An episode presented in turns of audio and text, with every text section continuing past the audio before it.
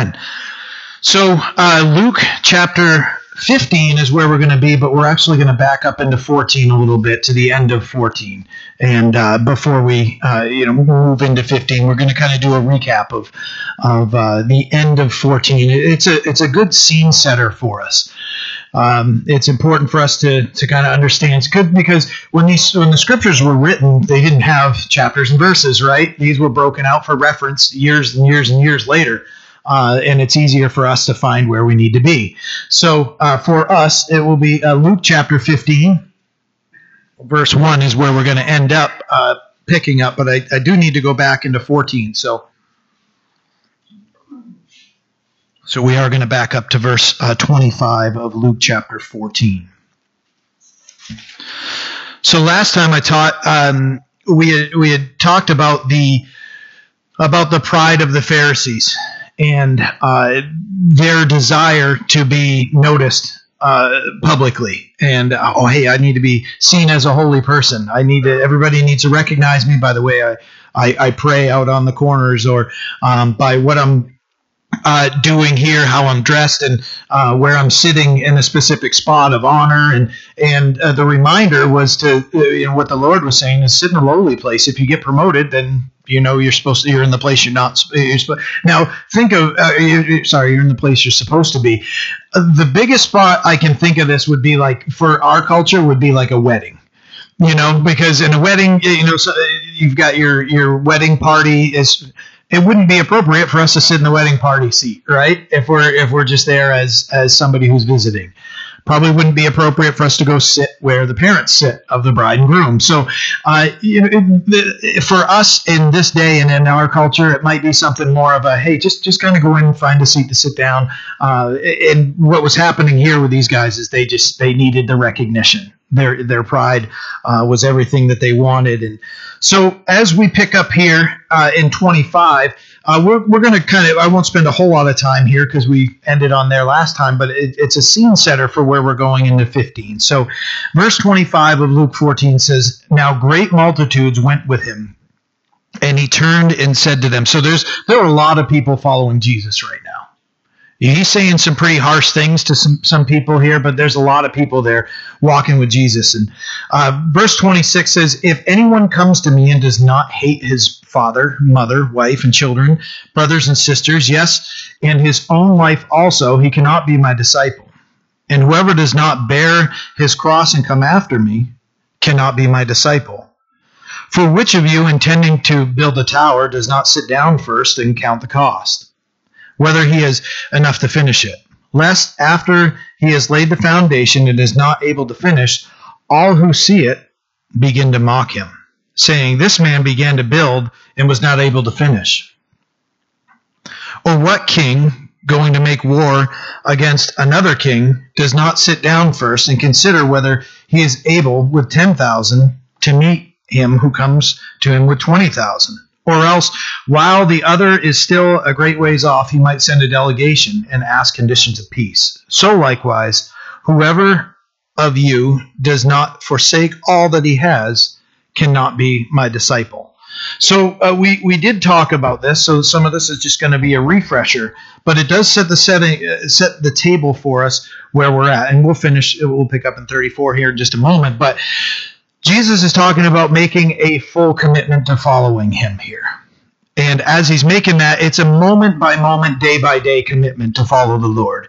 It wasn't like, hey, some guys up here with the the, the nice the, the coloring and uh, you've got just the mood moods right. You've got some mood music here, and you got somebody that's just talking to you and that just says, hey, why don't you make this decision now?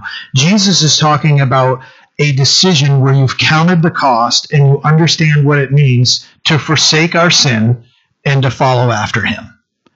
That that call to follow Jesus isn't just an emotional thing where we we we make that that that declaration of faith and we and we pray that prayer one time and then we never uh, have anything to do with him again. Where we don't go to church, we don't read our Bibles, we don't do anything uh, like that again. We don't practice any type of faith. What he's saying is this is a full commitment. It's rejecting the world and our flesh and following Jesus day by day, moment by moment. Because we all know that there are times in every single day that we come to a point where our flesh and our sinful desires want X, whatever X is. And we know that the Holy Spirit is minister, ministering to us, saying, "No, no, no, no, no. That's the old person. You, the new uh, person that's that's accepted the Lord and is walking with the Lord doesn't conduct themselves that way." Very important for us to be continuing to understand what it is to follow Jesus. So he's he's also saying. Uh, so as you go through here, if you don't understand the context in which he's speaking, and if someone just reads this, they're going to go, "Wait a minute, I got to hate everybody." That's what we have to have is consistency. We have to have proper context when we're studying the scriptures, right? You can't just, you know, if we just look at a verse and somebody just quotes this, Jesus said to hate. Jesus said we got to hate everybody. Granted, there are some people that are married that do hate each other, right? They're in that that spot. You know, I I, I always laugh. You know, um, my wife and I always get a kick out of, um, and and forgive me, there's a I don't remember exactly where it is uh, in Proverbs, but it, you know uh, where where Solomon's just basically saying, you know, rather than be in the house of a contentious wife, you know that husband wants to be up on the rooftop, just on a shingle. Just give me the shingle, give me this little spot here, so I don't have to go into contention. And believe me, it's not just uh, you know I don't want to paint a picture that it's only a wife that can be nagging. There are some guys. We know guys are we're, we're usually the problem we're, we're usually the ones that are the problem that are just overbearing and we're letting our emotions run the house and everything and everybody just kind of afraid to come out of the like from under the table or, or whatever because you know that type of thing. Those are it, it's not that hatred. You know it's it we should not be as christians living with with a type of hatred that's running our homes what the Lord is saying here, and, and in that uh, Jewish culture, it was very uh, uh, the comparisons were, were always used. You know it, that our love should that our love for the Lord should be paramount in our lives, and that everything else uh, is going to pale in in that those relationships uh, with our wives, with our parents, with our kids, everybody should be uh, in proper alignment as our our relationship with the Lord is correct. We can't esteem anything other uh, than the Lord, higher than the Lord in our lives. That's what's being said here. Is that our relationship with Jesus Christ has to be number one in our lives? Has to be. We have to make our faith our number one priority in our lives. Because when we don't, that's when all the I gotta go live on a shingle or I gotta go hide over here. I gotta I just gotta get out of the house. That's where that stuff comes from when our, our relationship with our Father isn't right. So very important for us and hating hating other people, uh, hating our family will go against the other teachings of the of the, the Lord and um, and the rest of His Word. You know, if you look at something like Ephesians five, verse twenty five, we're commanded to love our wives as Christ loves the church. He laid down and and uh, what did Christ do? He laid His life down for the church. So we are commanded as Christians to love our wives as Christ loved the church. And Jesus said, you know, greater love is not a man than to lay one's life down for his friends. Honor your father and your mother. Be tenderhearted. Uh, understanding, uh, tenderhearted, and, guys, this is for us toward our wives. You know, what did Peter uh, Peter explain that as the weaker vessel, as the that very very precious thing that we can't break. We have to be very careful not to not to be uh, overbearing and um, let our our uh, attitudes or or anger or frustrations come out. And, uh, also told to minister to our children and not provoke them to wrath, not bring them to a point of frustration and discouragement. So when the Lord says to hate all these hates, He's not that if you understand proper biblical doctrine, uh, if anybody ever brings this to us and says, well, what, what does this mean? That we can just say, hey, this is what this means because the Lord isn't telling us that we need to have hatred in our heart towards our, our family or anything like that. What he's saying here is the, the, the, the paramount point in our lives. We we have to have a proper relationship with our Father. We have to. So he's talking about the cost of discipleship. It's not an emotional approach, like I said, where we've we've got you know proper lighting and we've got the mood and we've got this and and somebody up here just saying you know just just drawing you into making an emotional decision.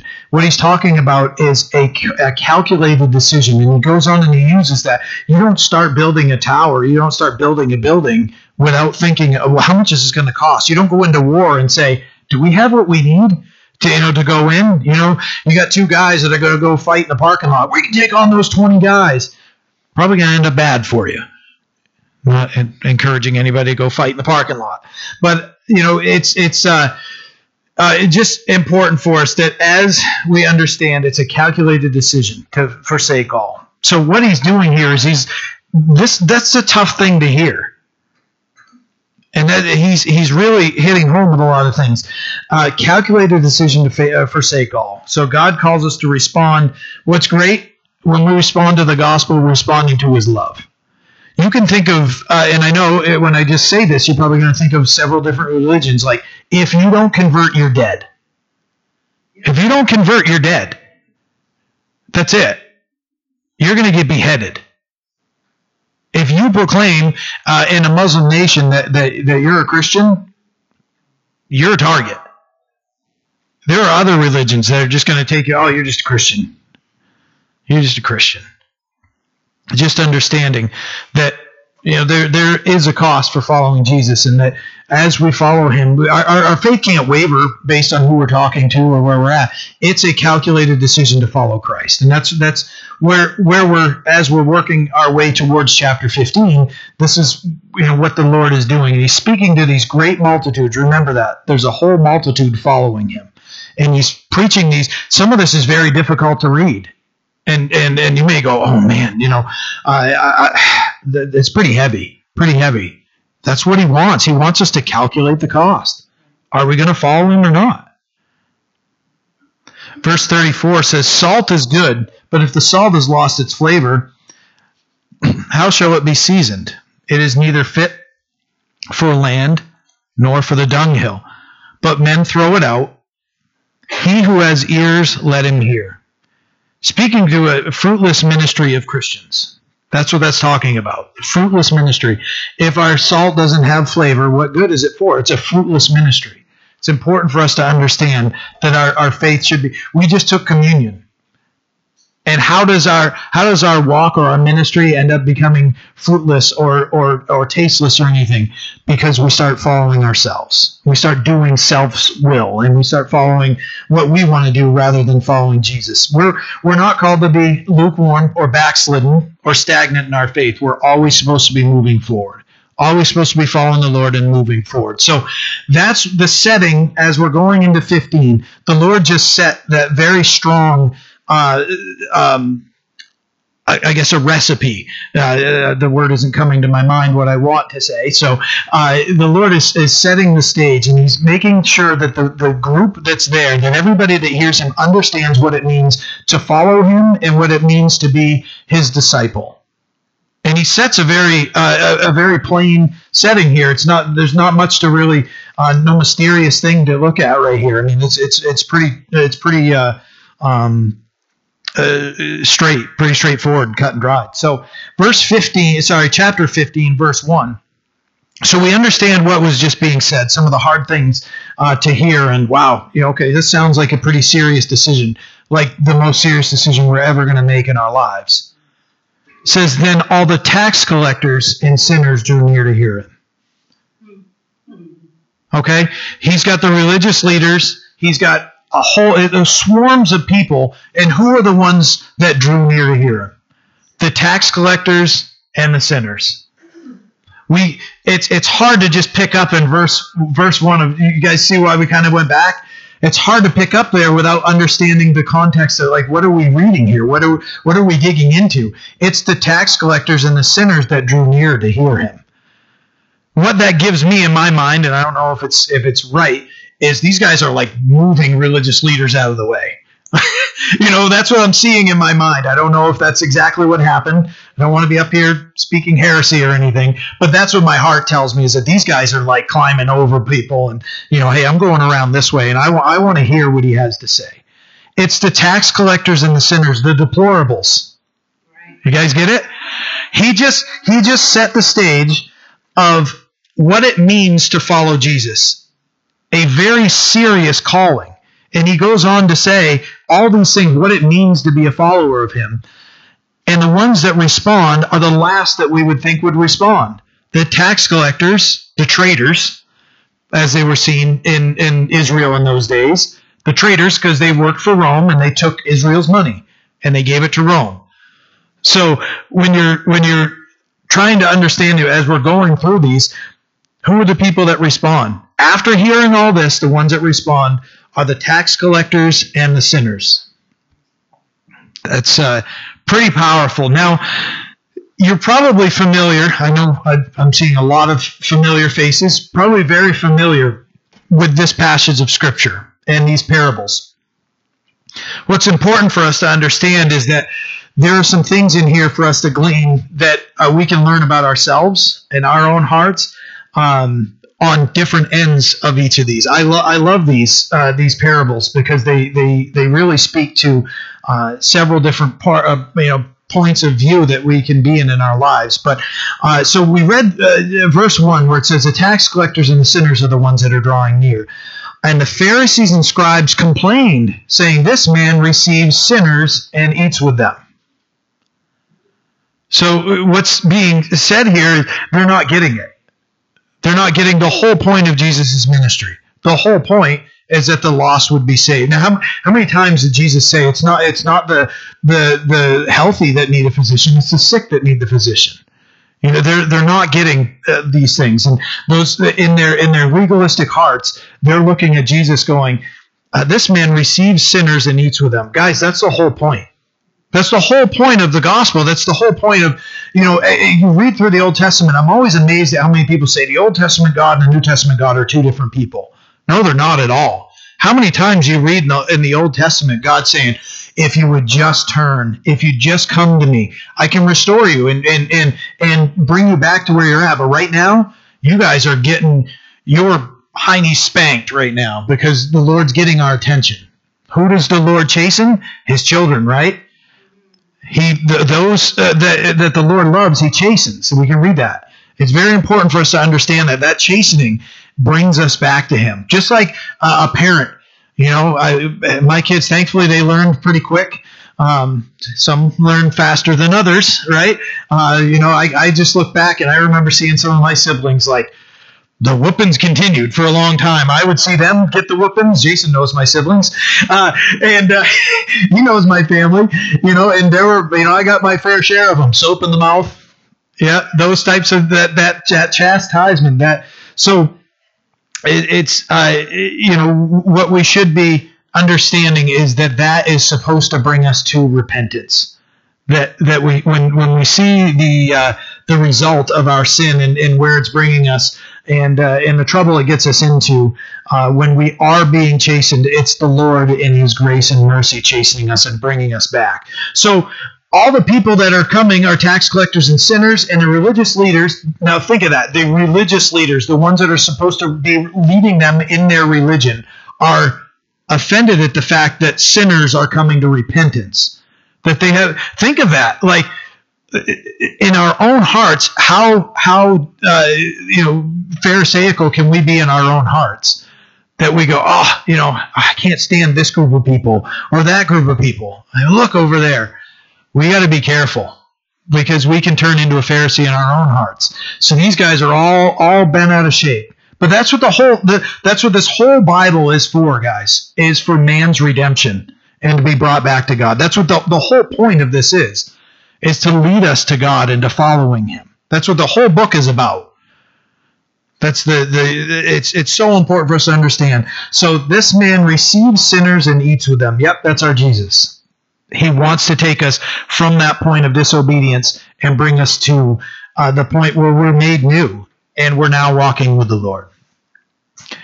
Like I said, you're going to be familiar with these parables. So, verse 3 says So he spoke this parable to them, saying, What man of you, having a hundred sheep, if he loses one of them, does not leave the 99 in the wilderness and go after the one which is lost until he finds it? And when he has found it, he lays it on his shoulders rejoicing. And when he comes home, he calls together his friends and his neighbors, saying to them, Rejoice with me, for I have found my sheep which was lost. I say to you that likewise there will be more joy in heaven over one sinner who repents than the 99 than over 99 just persons who have no need of who uh, need no repentance. Now what we're going to find here is all three of these parables have the word or a variation of the word lost, found, rejoice. This is this is as the Lord has the attention of the of the sinner and the tax collector. He's schooling the religious leader at this point. And he's trying to bring home the point that as he's got their attention and they're learning about their their state of, uh, of of sinfulness and being lost, and that they can be found, and that there's rejoicing in heaven, that the the religious leaders, versus hoping that they're going to you know be uh, fuel for the fires of hell, that they can be saved. All are benefiting from what's happening here, and so when we're reading this, you're going to uh, each of these you're going to see lost found, and rejoice, the theme of each of these parables. Sometimes those words exactly are in there or very close to them. So, it, what we see here, I found uh, my sheep which was lost, and he says, uh, rejoice with me. Okay, so so that's one of them. So each of these speaks of uh, to the value of each example, and um, to understand how valuable we are in the eyes of the Lord and we understand that one that's lost. I mean, for the most part, I, I don't own any sheep. You know, like I told you guys before, Noah has sheep, right? you know, and he was talking to us upstairs. It was such a blessing to hear. I learned from him just sitting there. I mean, guys, if we come to the point where we can't learn from a kid, you know, we, we have to understand. And he was telling me, yeah, yeah, one time, you know, we lost a sheep, and my dad and my uncle, we were trying to get the, and I know I shared this with you guys last time we were in here, but it's so important for us to understand, you know, you know sheep better than, than probably any of us do, unless you guys have sheep, right? Sheep need to be constantly herded. They want to wander, right? They, they, they just, they don't kind of know, they, they, they're just, they're doing what they want to do, and they don't understand. Um, as I'm saying this, what, what's coming to mind is so a few weeks ago, right after uh, the announcement of of um, what's happening here with uh, church leadership and everything, we got in the van and we drove down to Philadelphia.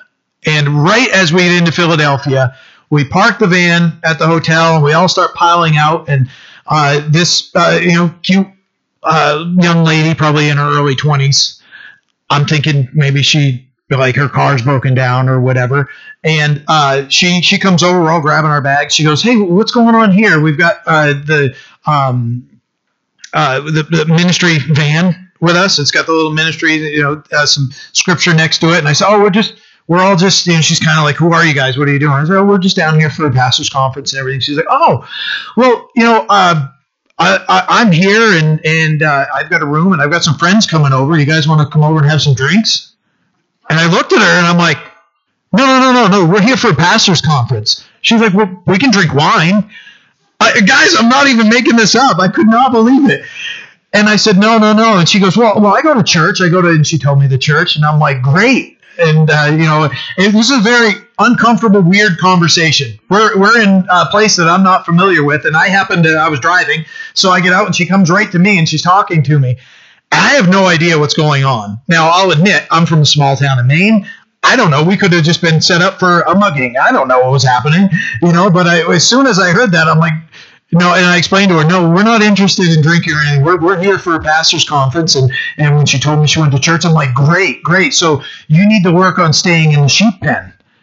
And she's like, sheep? She's like, no, I go to church. And I said, yes. Well, the Christian sheep pen tells us, you know, we need to not be conducting ourselves that way. And I could tell right over her head, no, hey, why don't you have a good night and everything? We grabbed our bags and we left. But I was trying to encourage her, like, no, no, we don't want to go hang out and party with you. We're, we're not doing that. That sheep had no direction in her life.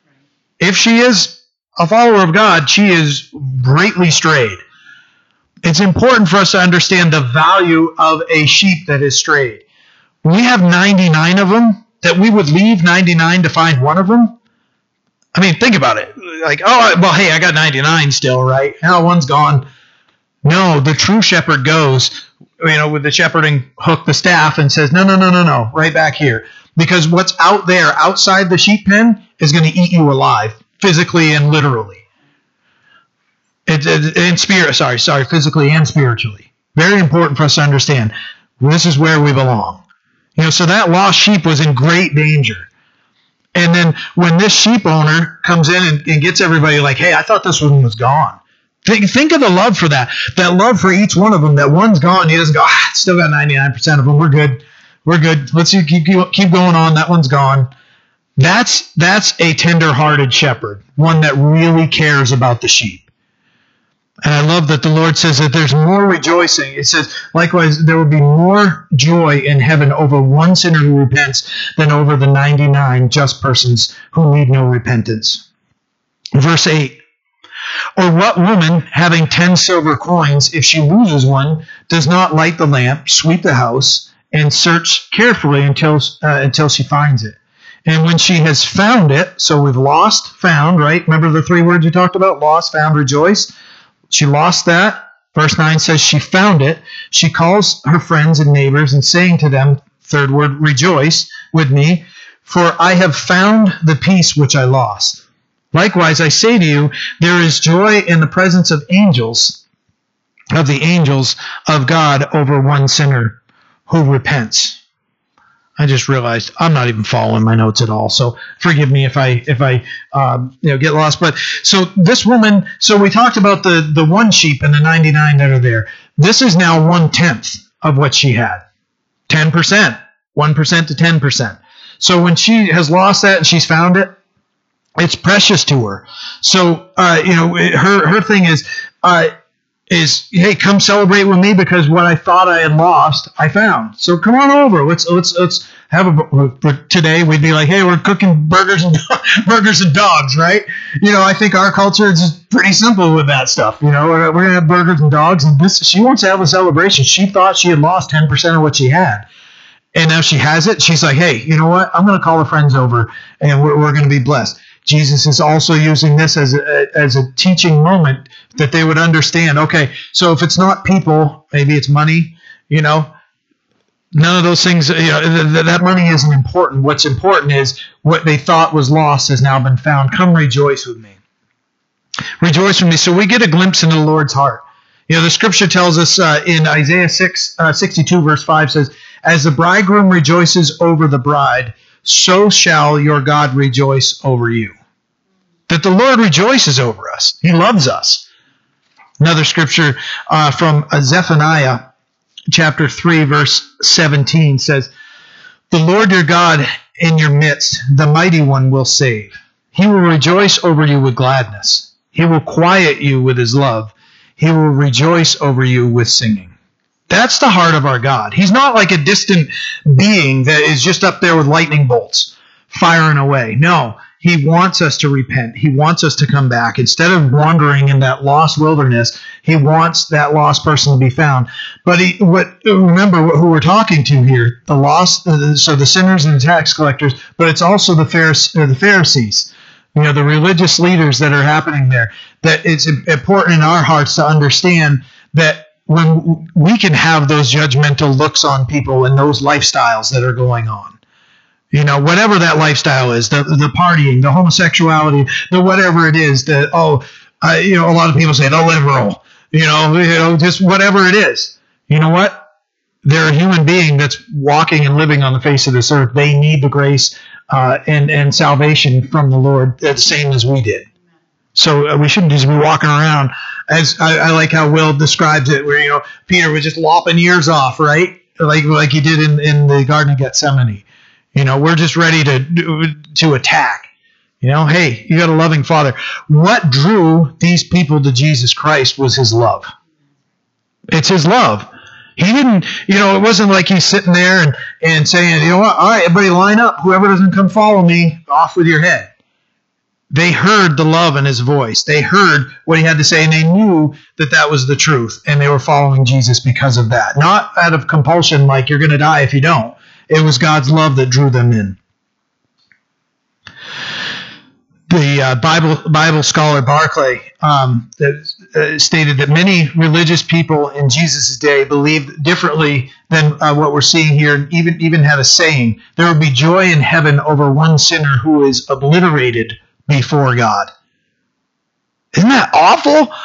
That was that was like the religion guys. The the the the, the pastor or priest of those days is just like sinner. They're just they're just like getting the popcorn out, wait, waiting for the lightning bolt. Like, hey, this one's gonna be cool.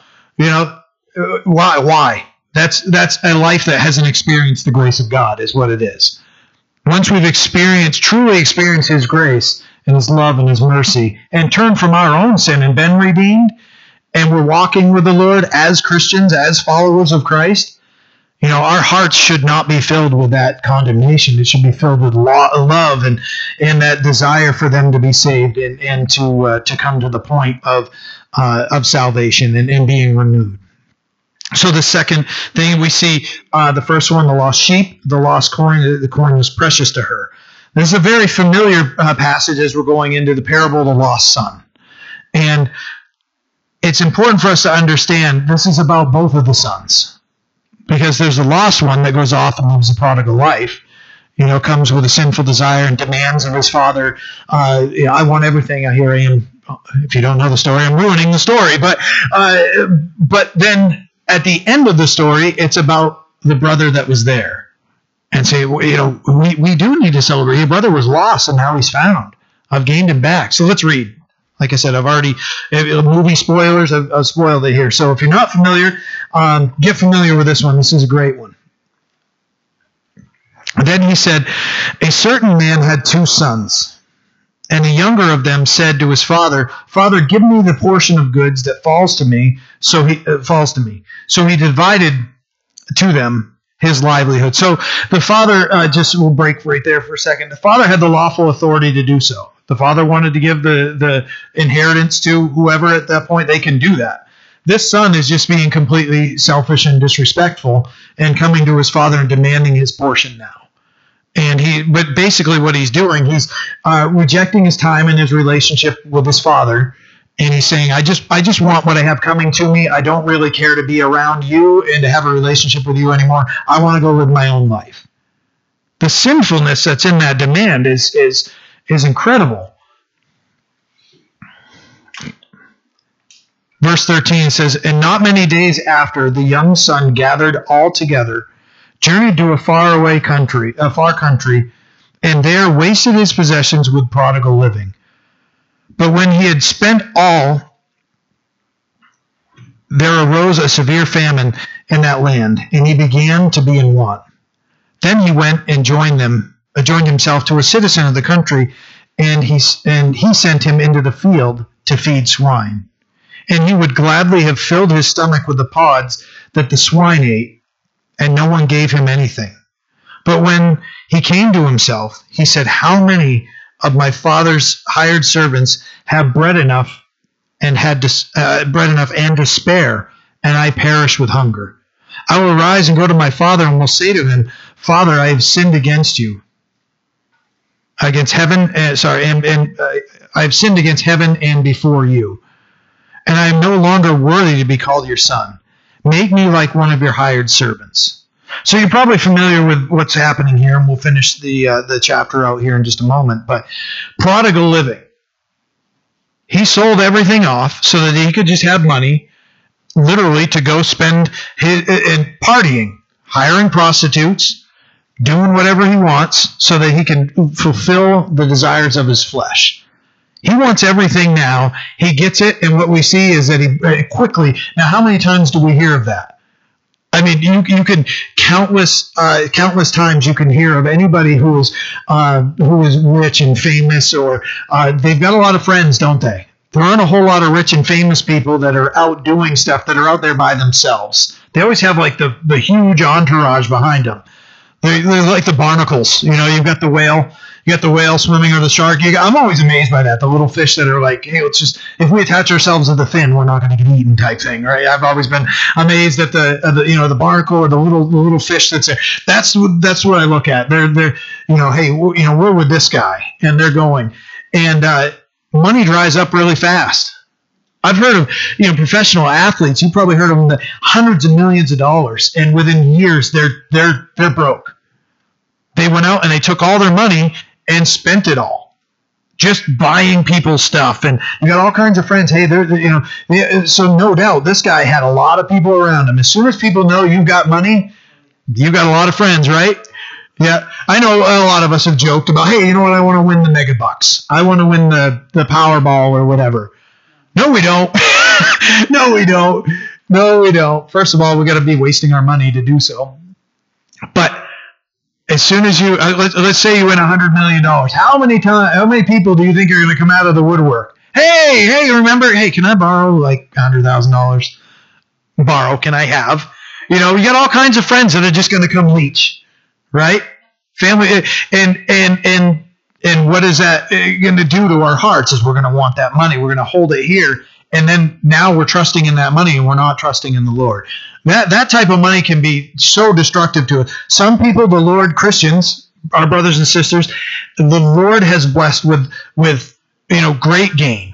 And and because he knows that they're going they can properly use it and they're going to use it for his kingdom and they can bless others. Don't get me wrong. I mean uh, if, if, you've got a lot of money in your bank account and you're trusting in the lord you're walking with him and and we're using our finances uh, well and, and we're blessing others then amen. That's that's great what happens though is that instant as soon as as soon as i'm rich you know, how many times does Scripture tell us to guard our hearts against you know our desire, our sinful, simple desires for gain and and those things, because it's going to rip us apart. So this guy went and he's he's hiring prostitutes, he's partying, he's buying everybody. Hey, hey, drinks are on me. Going, wait a minute, everything's starting to deplete, and he gets to that point of he's broke, and he's broken. All the friends are gone. He doesn't have any way to provide him for himself. Here's a Jewish man. We're, we're assuming is uh, Jewish because the Lord's speaking of, of um, speaking to Jews in here. Pigs, uh, swine, are are unclean in, in the uh, Hebrew religion. So now this guy has hired himself to somebody in the country that he's in, and he's feeding these pigs. Guys, you're in a bad spot if pig slop looks good right? Think about it. But how many of us in in our lives have gone right to the big slop and just said, "I'm content here." You know, and and what what breaks my heart and what brings me to it is I've seen many loved ones in my life totally addicted to substances, and that that pig slop and, and you know the fact that I uh, you know I've got nothing on uh, you know no no uh, no meat on my bones. And those and i'm not saying this uh, please don't uh, mistake this for me being judgmental towards them. I've seen it and it's just breaking my heart. That you know how people say i can't wait for them to hit rock bottom whatever there's a rock bottom this guy had hit it. And it's heartbreaking to see somebody that needs to hit that spot. Because they're literally looking at pig slop spiritual pig slop and they're looking at it going if only i had just if i just had that you know what? I'd be fine with whatever this pig is eating. If you've never seen pig slop, it's usually whatever's been left over all week long at a restaurant or something. I know people, when I used to work at a restaurant, we'd have guys come up that own farms and they'd just, uh, we'd have buckets of just food, like gross stuff, and they were going to go throw it out to the pig. None of us want, there's no nutrition there. We're just going to get sick, right? It's the same thing spiritually. We're not getting any nutrition from it, and we're sick and we're dragging ourselves along. It's the same thing. So this guy gets to the point where he's like, What have I done? You want to talk about a rock bottom or a pig pig slop bottom? I like that better. It, it speaks it speaks hard. Uh, one of them's a little too cliche for me, I think, right now. But um, they're at that point where he just says, all, all my dad's servants have enough to eat and more, and here I am, and I'm starving to death. I wonder if my dad would just take me back and let me be a servant. Wonder if I can go live in the barn. You know what? I'll go sleep with the fleas and the haystack or whatever, but it's better than what I've got out here. That's a bad place to be physically and spiritually, isn't it? So he's he's he's at that point, and the situation is leading him there, and he, he's he's rehearsing something, and he says, you know, uh, and he's like, he just wants to. We ended in verse uh, 19, did we? That's I'll, I'll pick up in 20 if we if I uh, reread it. I'm sorry, but and he arose and came to his father, and when uh, but when he was still a great way off, his father saw him and had compassion, ran and fell on his neck and kissed him. This guy had his his his his uh, speech all worked up he had it right in the back pocket. He's ready to, as soon as he got to his dad, just say, Dad, I'm so sorry. Just and he didn't even get a chance to get it. Now running, that father uh, in that culture, it's not common for an older man to be running. So when he sees his son and beeline, sorry if that was, uh, and beelines right to his son, That's that's saying something of the broken heart of that father. And he's running right to his son. He doesn't care what his son has to say. Falls right on him, kisses on his neck, and he's he's so blessed. And the son said to him, verse 21, every, he's trying to say it. He says, Father, I've sinned against heaven and in your sight, and am no longer worthy to be called your son. Verse 22 says, But the father said to his son, uh, said to his servants, Bring out the best robe and put it on him, and put a ring on his hand and sandals on his feet. And bring the fatted calf here and kill it, and let us eat and be merry. For this my son was dead and is alive again he was lost, there's our word, right? And was found, and they began to be merry. The rejoice, the, the, the three things, right? Lost, found, rejoice, be merry. All three of these, you think the Lord was making a point? All three of those stories would hit him from different angles. Okay, think of a lost sheep, think of a lost coin. Now think of a lost son, a person. So you can look at a sheep and go, well, you know, they're not really equal to a person or a coin. Okay, great. What about the life? What about the soul of somebody being saved? Think of the point that's being brought up here.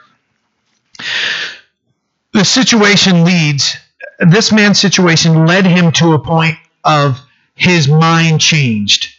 That mind change. So if you're not familiar with it, or uh, for us to, to equip, and I, I know I say this a lot, but have it in our spiritual backpack or our toolbox. It's very important for us to understand what repent means. It's a changing of a mind. You're going in one direction, you change your mind and go in the other direction. This guy's circumstances brought him to that point. Very important in our lives when we know somebody is in that. Our hearts are going to be, I got to dive in and save him. I got to help him. I got to pull him out. I've been there before. I've failed right there. I got to help them. Will, I remember sharing with us, I have it written right here, that it's important for us to experience the pain, embarrassment, and want because it's going to lead, it should lead to repentance. So that circumstance should bring you to a point of pain, experience, and want. We shouldn't be sitting there going, oh, no, I don't want to deal with any of this. No, sometimes you just have to stand back and let that, that thing take its course. Let them know, hey, warn them what you're doing right now is leading you in this direction, spiritually, physically, whatever it is. And we can share that. I was I was talking with with Zach this morning, who was uh, talking about a friend of his uh, that's uh, that was a professing Christian, is now um, living a lifestyle not including the Lord at all, and is in rebellion to God. And and Zach's trying to encourage him. No, you need to follow the Lord. This is this is the end result, you know. And you know, sometimes we have to we have to declare that, and hopefully not with a pharisaical heart say, you know, I, I you know, I pray you find the, the Lord's grace and, and, and mercy should be our response. Well, fine then, go let it ruin your life. And that's usually what's going to kind of boil up in us when we see that someone's rejecting it. We have to remember where we came from. We have to remember that in our hearts. So they put a robe on him, and uh, symbol there the Lord clothing us in righteousness when we come to Him. You know, we just a broken heart. What does it say? That God loves uh, when when someone comes to Him with a broken and contrite heart, where we can just go to Him and He wants to restore us. How many times did He beg Israel, just come, come back to me? How many times does He does He beg us and, and call us? Put the robe on. Verse twenty-five. Now his older brother was in the field and as he came and drew near to the house and heard music and dancing, so he called one of the servants and asked what these things meant. And he said to him, Your brother has come, and because he has received him safe and sound, your father has killed the fatted calf. But he was angry and would not go in. Therefore, the, his father came out and pleaded with him. So he answered and said to his father, Lo, these many years I have been uh, serving you I have never transgressed your commandment at any time, and yet you never gave me a young goat that I may uh, be merry with my friends. But as soon as this son of yours came, who has devoured uh, our livelihood, uh, your livelihood with harlots, uh, you killed the fatted calf for him. And he said to him, Son, you are always with me, and all that I have is yours. It was right that we should make merry and be glad. For your brother was dead, lost, alive again, found, and was lost and found. He's, he's saying here, look, so the Lord gives that same example three times lost, found, rejoicing. Lost, found, rejoicing. Several different angles. Okay, if you're not going to get it here, you might get it here, or you might get it here. All three of these parables, that's a lot that the Lord just just explained. It's a lot of patience and it's a lot of, of, of graciousness the Lord is showing. You know as well as I do, there were times where the Lord would just blast them. You guys are brood of vipers. You're sons of snakes. You know, right here, he's giving them several different options. You know, okay, what about this story? What about this story? What about this story? You know, that, that older son represents the Pharisees and religious leaders, and he can represent us with a Pharisaical heart where, where oh, this person's saved, right? You know, uh, as a Christian, you know, hopefully we're all like, well, why would I do that? Right, then your heart's in the right spot, right? But if we're looking, we can we can look at today. We can see a bumper sticker. We can see uh, an event going on. We can see these things and just go, "Oh man, I want to camp out here." Remember we talked about Jonah last time? You know, Jonah's just sitting there, just waiting, just waiting. Okay, here's the destruction. Here we go and then uh, it didn't come and, and jonah says great I, I knew you were going to do this i know you're merciful and you were just going to just let them go so that you know and the lord saying would you rather those people that didn't know their left from their right just die you know we just saved nineveh uh, you know uh, and and yeah, that that heart can be in us. So uh, you know, God isn't willing that any would perish, but that all should come to eternal life. Right? Second Peter three nine. A true heart of the Lord you guys are going to all be familiar with this. For God so loved the world, he gave his only begotten Son, that whoever believes in him should not perish but have everlasting life. Verse 17 says, For God did not send his Son into the world to condemn the world, but that the world through him would be saved the if you if you if we as Christians would, would look at the lost around us and understand something, uh, Second Timothy, Paul wrote this to Timothy in humility. Uh, uh, chapter 20, uh, two, verse twenty-five and twenty-six says, "In humility, correcting those who are in opposition." If God perhaps will grant them repentance so that they may know the truth, that they may come to their senses and escape the snare of the devil, having been taken captive to do his will having that understanding, that that heart, that soft heart toward the lost is very important for us. As Christians, we need to be careful of our own hearts. So we saw that the sheep was precious to the, the shepherd, the coin was was precious to uh, the, the, woman that lost it, uh, the son was precious to the father. And you know, Jesus relates each story to uh, a sinner repenting. On all three of them, he says, "Yeah, there's rejoicing here, but there's rejoicing in heaven.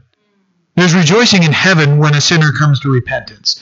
So important. So uh, that we understand that when someone has come to repentance, heaven is rejoicing. That's it's hard for me to understand and for us to put our, wrap our heads around. But they see the eternal change in direction in that person's life from damnation to salvation. That's something to celebrate over what God is saying is it's such a big deal that someone comes to salvation that angels are rejoicing in heaven when they see it happen. We have an enemy of our soul, Satan, that's trying to keep us in our sinful state. But the Lord is constantly in his graciousness and in his mercy reaching out to us, calling us to repentance, calling us. Very important for us to understand that. And when, when we have conversations, to be able to share that should always have you know a repentant heart when we need it, and um, and understand that he's he's there to rejoice and uh, to restore, and um, and uh, he rejoices. Heaven rejoices when a sinner comes to repentance. So remember the setting. You know the the the hard. Uh, reality of what it means to follow Jesus is, is pitched out to these people, lay people, you know, people that just a, a basic understanding. They message, and they're the ones that drew near to Jesus. And then the Lord goes on to say, after the tax collectors and sinners say, you know, he receives these sinners and he sits down to eat with them, this whole thing goes right to them. This is all to the Pharisees. All, all what's being, no doubt, a great benefit to the lost that are now being found, right? They're all reading this, and uh, no doubt tears flowing as they're hearing these stories of that prodigal son made that made a lot of sense. Hey, I was a shepherd. I know I know what it is. Or, hey, you know what? I know what it is to to, to lose my livelihood and, and my, my heart to be broken because, well, you know, how am I going to pay my bills or whatever it is? So those people most definitely benefited from from hearing what Jesus was speaking to religious leaders. But what's being said here is mostly directed to the religious leaders to correct them. Such a blessing for us to understand that the Lord's desires that the lost be found and that we understand that there's rejoicing in heaven. Amen. Amen. Would you stand with me and we'll pray? Father, we are so blessed by your wonderful and, and gracious heart. You're a wonderful maker, as we sang today. Wonderful maker. Lord, that uh, that you desire, so desire to be with us, Lord, that you made the way. Sent your only Son to die for us. Be living a perfect and sinless life, that the sinless would die for the sinful, that we can be restored and renewed. We thank you so much for it, Lord. And we ask, God, that if there be any sin in our lives, Lord, that you would convict us of it and that we would turn from it and to follow you. Lord, if there's uh, uh, you know a pharisaical heart within us, work it out of us and, and restore us with your love. God, that we wouldn't walk around, uh, you know, lopping off ears, Lord, but we would go around in love, sharing. Lord, that we won't see the sinner, uh, you know, coming to you and and, uh, and be upset about it. Oh, Lord, that that would never be said of the church oh God, that we would be so blessed to know that that the lost, whatever whatever group it may be, I, I mentioned some of them uh, in this, whatever group it may be, Lord, that they would experience your grace and mercy and, and be restored, be renewed, saved. Lord, to understand how you long uh, for, for the sinner to repent and that you rejoice over us.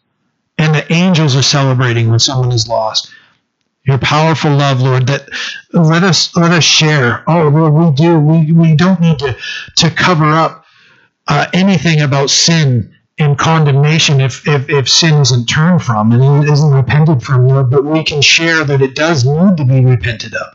And God, that you want to restore, you want to save, you want to pull us out of, uh, and anybody out of that sinful state and give us true life in you. We thank you for your grace, love, and mercy, we pray that it would cover us as we go about the rest of this week. In Jesus' name, amen.